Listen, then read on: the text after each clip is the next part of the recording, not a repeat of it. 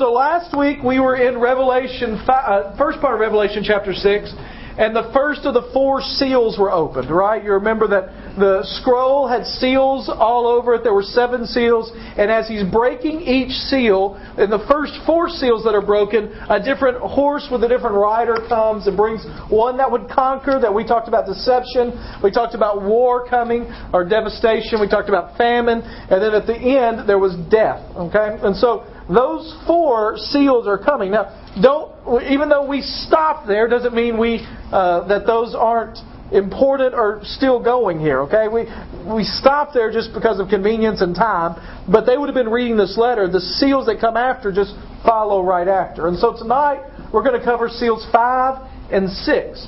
And what we need to remember is this book was written to a group of Christians that we're dealing with what many Christians throughout history have dealt with that we don't.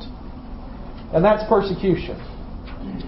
I mean, this is written to a group of people that proclaiming Jesus boldly could cost them their freedom or their life. We don't have that. And so we have to keep that in mind that we are unique in the history of the world, living in a society where it's expected to have freedom to proclaim Christ. It's been going on since Christ came, right? Persecution's been happening. Uh, who was the first big time persecutor? Saul, who became Paul, right? He was leading the charge. Then Paul was persecuted. When you get even to the 200s, 202, 203 AD, the, the persecution was so bad back then that uh, Jude, a guy named Jude, not the Jude from the Bible, but a different Jude, wrote that he said that the end times had to be really near in his generation because there's no way persecution could get worse. I mean, people dealing with that on a regular basis. Eusebius is a guy that wrote a history of the church, and he has more accounts of martyrs than we have time for the rest of tonight. I'm talking not like till 6:45. I'm talking the rest of the night to proclaim. Okay, it just Time after time after time, it's happening. It's even happening currently. Uh, there's a website called Voice of the Martyrs. You can put that in Google, Voice of the Martyrs, and go to there. I've mentioned it before. But they tell stories, especially what's happening in China right now. Um, on June 29th of last year, a pastor was serving a one year sentence, they announced, for engaging in illegal activities. Those activities were just preaching the gospel. His family was not informed when he was transferred to a higher security prison with more uh, difficult punishment. His wife and five other believers were arrested uh, on June 14th with him, and on June 29th, he was transferred to a new labor center in China. The wife got to serve out her time at home because she had kids, but he was sent to a work camp. These are some things he was forced to do. This is going on in July of last year. He uh, was forced to squat if he wanted to talk to police. He was forced to work 18 hour days, 6 a.m. to midnight. Some prisoners there had contracted diseases. 70 people slept in a small room together, often on top of each other. In China, on July 3rd of last year, eight Christians were arrested when a house church was raided. Six of the eight are detained in an undisclosed location. On July 5th, a house church was raided and the Christians were accused of disturbing the social order. On July 13th, 32 Christians were arrested at a youth camp, interrogated, threatened, and beaten. On June 26, 16 homes belonging to Christians were burned to the ground in Pakistan and 60 homes were damaged. And I could go on and on and on. Got an email this week from Ms. Jean Ingram, who was in our 4 o'clock Bible study, talking about a pastor that is at the verge of being executed for his faith.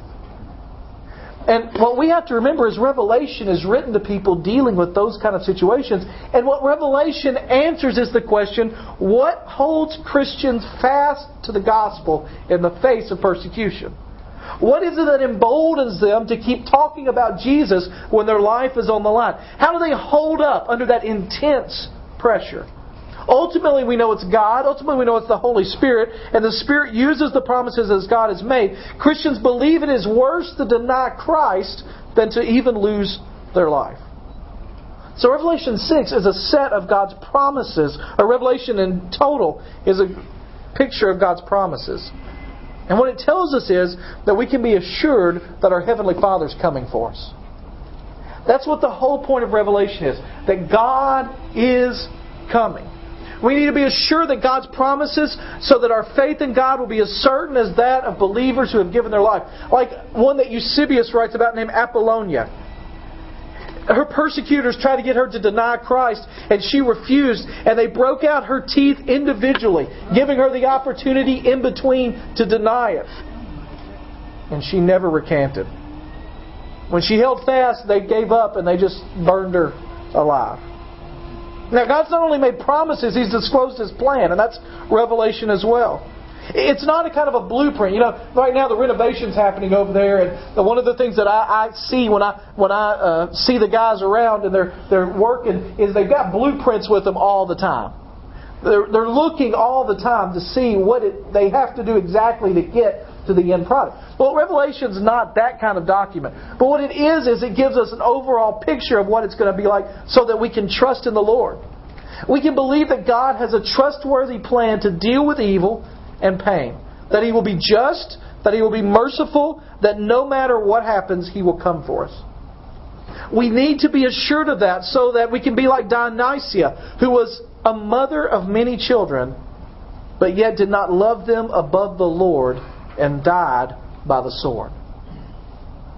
God's disclosure of His plan to judge evil and save His people frees us to trust Him no matter what happens.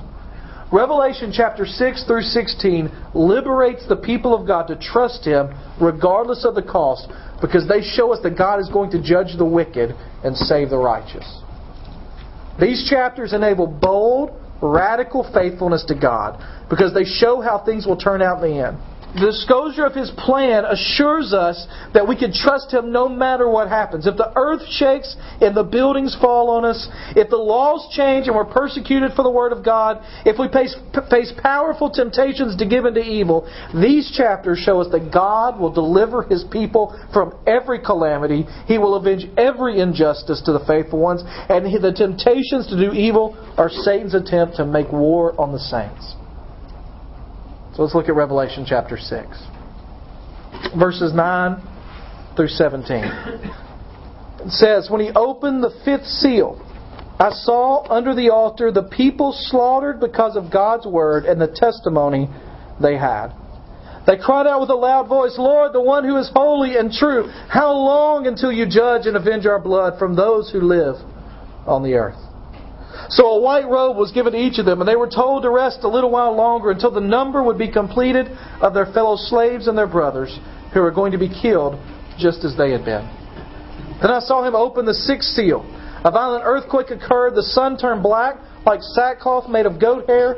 The entire moon became like blood. The stars of heaven fell to the earth as a fig tree drops its unripe figs when shaken by a high wind. The sky separated like a scroll being rolled up, and every mountain and island was moved from its place.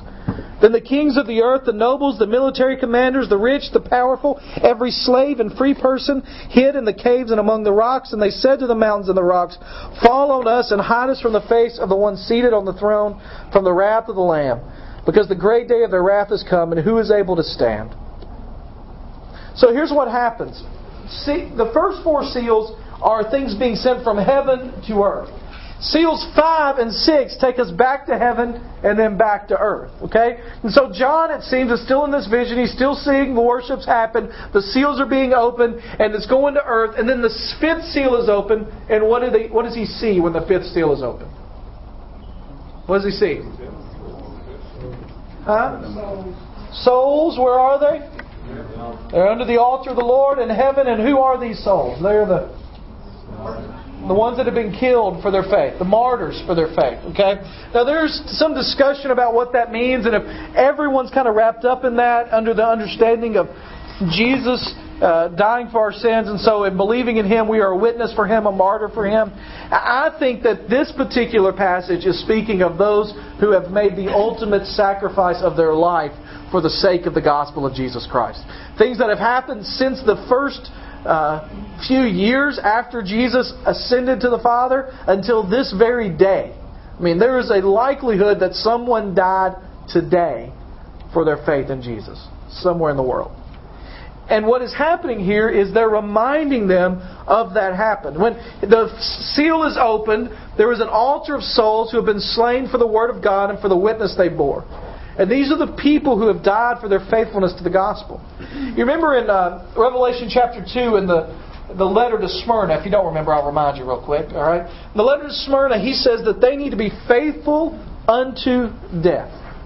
And he's telling these people, be faithful unto death. And then he's going to give them an image or a picture to encourage them of these souls that have done exactly that. And saying, you need to understand that this could happen. Here's the first thing that I want us to see, and this is from the souls under the altar. We must come to the point in our life where what matters to us most is faithfulness to God. What matters to us most is faithfulness to God. Faithfulness to the Word of God and the gospel must be more important to us than pleasure. It must be more important to us than leisure and more important than life itself. You realize that for most people on this earth, including people that call themselves believers of Jesus Christ, that faithfulness to God is not number one on their agenda. I mean, our world has all kinds of stuff that they give allegiance to or care about more than they should. Um, I, I watched I watched the football this weekend. Very interested. I didn't have a team that I liked really left, but I watched it. And uh, I don't know if you watched it. If there's a game with the Niners and the Giants, and uh, there was a guy named Kyle Williams. That's his name, Kyle Williams, that fumbled uh, in overtime and basically cost the Niners the game. Okay. Well, people he, he has a Twitter account, and on Twitter you can say anything to anybody. You know, I've discovered people will say something to me just out of the blue, and I, I don't know how they know me. If they know me, they just say something. They can do that. Well, people started flooding his Twitter account with death threats. and his dad, which interestingly enough is the general manager for the Chicago White Sox, said, "Don't you think that we've gotten out of balance in our care about sports when that happens?" And so for us, I don't think anybody in here would go to that extreme. Okay? I mean, most of us in there have a pretty level headed thing when it comes to something like that. I, I'm a guy that if my team loses, I can deal with it, especially because lately, lately, lately they've been losing a lot in a lot of different ways. I'll tell you this: last night I was up here moving pews, and I got a text message with the halftime score. And my first thought was, I need to figure out a way to set it when they're losing that badly. It doesn't even let me know. All right, it just doesn't let me know. So, but here's the point of all that. We have to come to a point in our lives where the thing that is most important, what matters most, is God and faithfulness to Him. We must value faithfulness to God and His Word more than we value the ability to go on living our peaceful, happy lives. That's what it means to be faithful unto the death. Knowing that others who have done that, have made it through into the presence of God, can liberate us from any fear we have about what comes after death. Death's not the end. Um, I, I, had the privilege. The reason I'm dressed up today is because I had the privilege of being a part of Brenda Vaughn's funeral this this morning. And uh, one of the guys that had known her for over 20 years in the grocery business shared his testimony as part of that. A guy named Barton. He goes to Parkway, and uh, Barton has a remarkable testimony. But he talked about a, a conversation he had with Brenda in the, some of her final weeks. And in her final weeks, he had this conversation with her. Uh, well, he came over to see her. It was actually last week. And as he sat down, he says, I came over to say hello. And she said, Before you have to say goodbye. Kind of finish the sentence for him. Barton says, Yeah, but don't you look forward to the day when I can say hello to you again? And most of us in this room, if we ask that, we we know that. I mean, I, the the passage of scripture I read at the graveside today is a passage I read almost every graveside I do, which is 1 Thessalonians chapter four, when he says, "I don't want you to be ignorant about what's going to happen, because I don't want you to grieve as those who have no hope." But what we have to understand is that this, knowing that, knowing that this life is not ultimate reality, ought to change the way we live this life. This life is not the ultimate reason for your existence. You exist for the glory of God. Live in a way that testifies to that. And in this passage, it gives the idea die in a way, if called upon, that testifies to that. John sees the souls under the altar, and in verse 10 he tells us what they say. They cried out with a loud voice, O sovereign Lord, holy and true, how long before you will judge and avenge our blood on those who dwell on the earth? Now let's stop and think for just a minute so that we can feel the injustice that's been done to these martyrs. They did everything right. They were faithful to God. The reason they were killed was because of the Word of God and the witness they had borne. They are people who are rightly relating to God, they're loving God and they're loving people, and they're killed by people who are doing wrong. They're murdered for fulfilling the two commandments that God gave us. Now think about this for a minute. They did nothing wrong and they lost their lives. I know people that flip out if McDonald's gets their order wrong. Right? I mean, how can they do that? Don't they know what they're doing? I didn't get what I deserved here. I, I tell this story because we've gone past this, but Susan and I have been married about 12 days we were in Fort Worth, Texas, in our seminary, luxurious, 600 square foot seminary housing. Uh, seminary housing was in a, a uh, part of town that wasn't the best, and so you had to drive a little ways to get anywhere that you wanted to get something to eat. And one day it was time for lunch, and it was like the first weekend we were down there. And She said, "Why don't you just stop at KFC right down the road and get us something to eat?" So I did, and I ordered exactly what she told me to order, and I got home, and we opened the bags, and guess what? Wrong order. My order was correct. My order is always correct for some reason. it's one of the things we had to get over the first few times in a relationship. My order was always correct. Hers was never quite. And so I said, "It's all right, babe. You know, there's no need to drive back. But we've got what you know. We've got good food here to eat. Let's just eat what's here." And you know what I did? I drove back and I got. now Susan didn't flip out, but you've seen that, right? People don't get what they deserve, and they go nuts. These people, these souls, lost their life for doing exactly what they're supposed to do. There is no wonder that they cry out, How long, O Lord, are you going to let this injustice last? one of the things that our judicial system tries to do is never to convict an innocent person. But when an innocent person is convicted and they know they're innocent, there's this thing within them that keeps on trying as hard as they can to figure out a way to prove they're innocent. They want justice done. But we're talking on a higher level here and from underneath, people that are faithful to God, slain for the word of God and for the witness they had borne, they are crying out, God, how long are you going to let this happen? In the Old Testament, you've got David crying out on a regular basis, God, how long will the wicked prosper and the faithful suffer? Standing today at a casket of a lady who did unbelievably good things for this church and for the sake of the kingdom of God. You say, Lord, how long am I going to have to talk about people whose lives are cut short by something like cancer? The cry from these people is, Lord, when are you going to set it right? These people were just doing what God called them to do, proclaiming the good news of Jesus Christ. I mean, they were doing the most loving thing you can do. Sometimes the most loving thing you can do for someone is not leave them alone or not uh, affirm them in their sin. It is to tell them the gospel of Jesus Christ.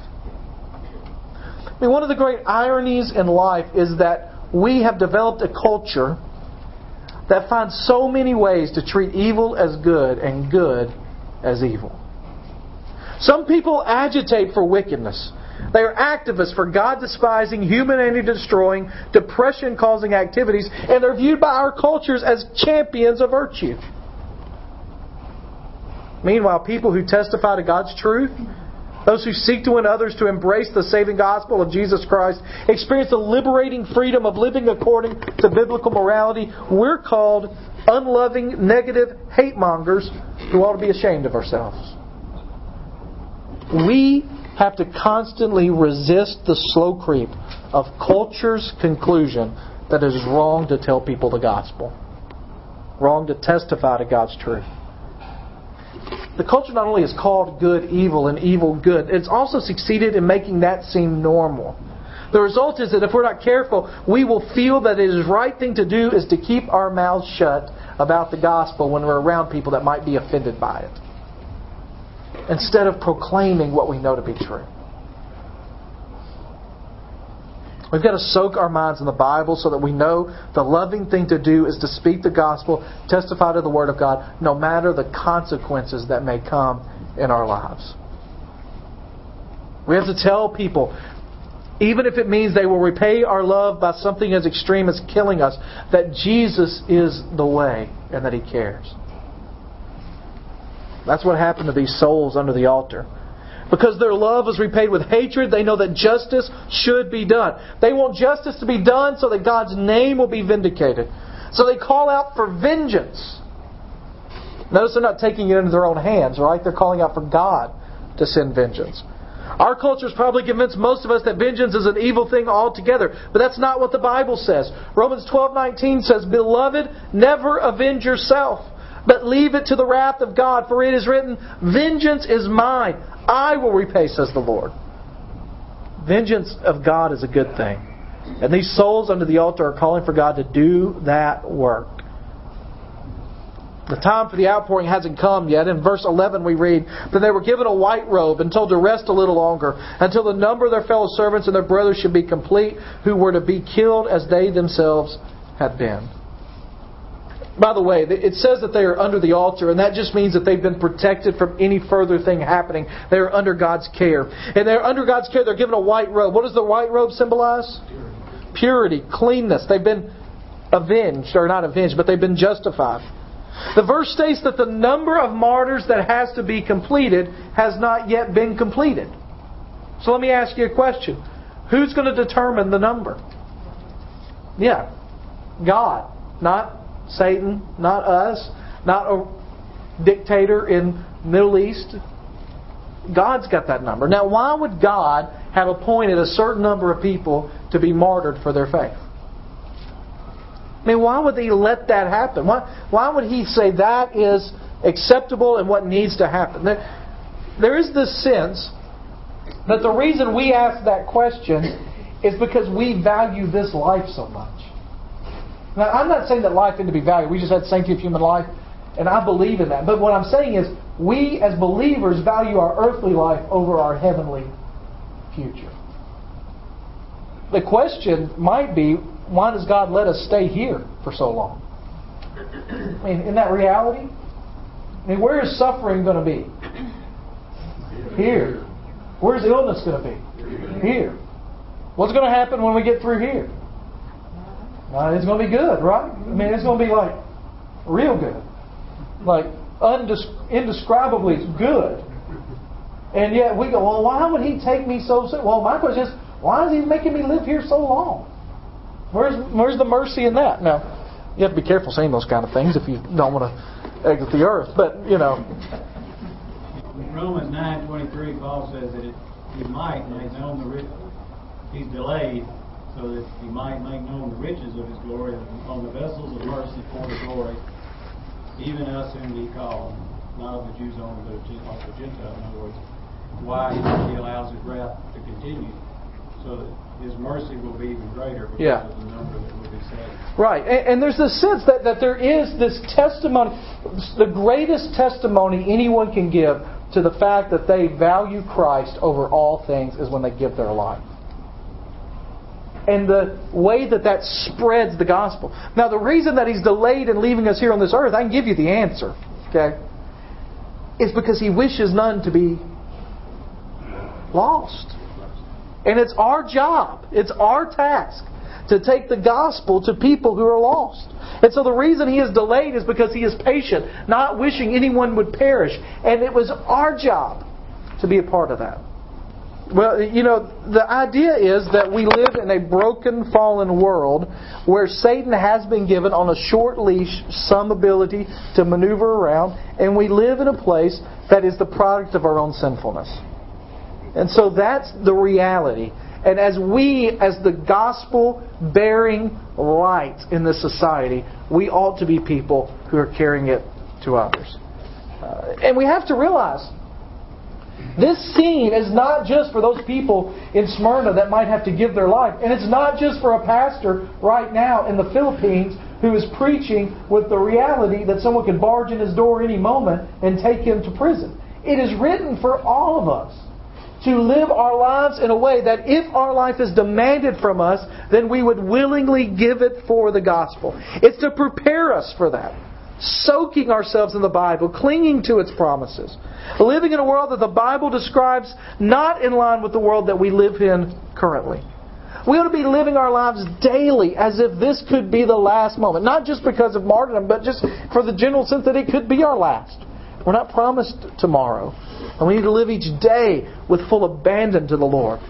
Somebody has written that we need to read the Bible like it'll be our last day to do it, to pray like we won't wake up tomorrow, to preach or speak to people like you'll never get another chance, to love your spouse as if this were the last day you could do that, to hold your kids or your grandkids, teaching them the faith like this is it.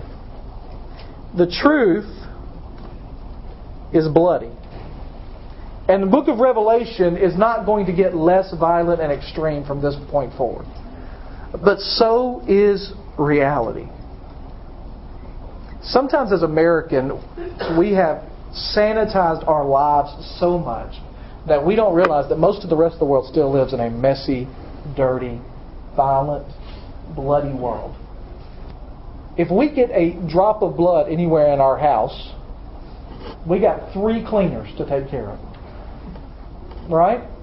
We got some Clorox and some Lysol and some Windex makes an antibacterial thing now for your counters. I mean, we've got cleaners everywhere. We, we just have sanitized our lives. We've sanitized our faith lives. We have, we have sanitized our lives to the point that we think that the way that we do church, I mean, without any worry, without any kind of disruption, is normal. And it's just not. The history of the world is much more like Revelation than it is like Goodlettsville. It's soaked. History is soaked in the blood of martyrs who have died in the past. It's soaked with the blood of some that are suffering right now, and it's soaked in the blood of those who will one day soon stand courageously and seal their confession of faith with their own life.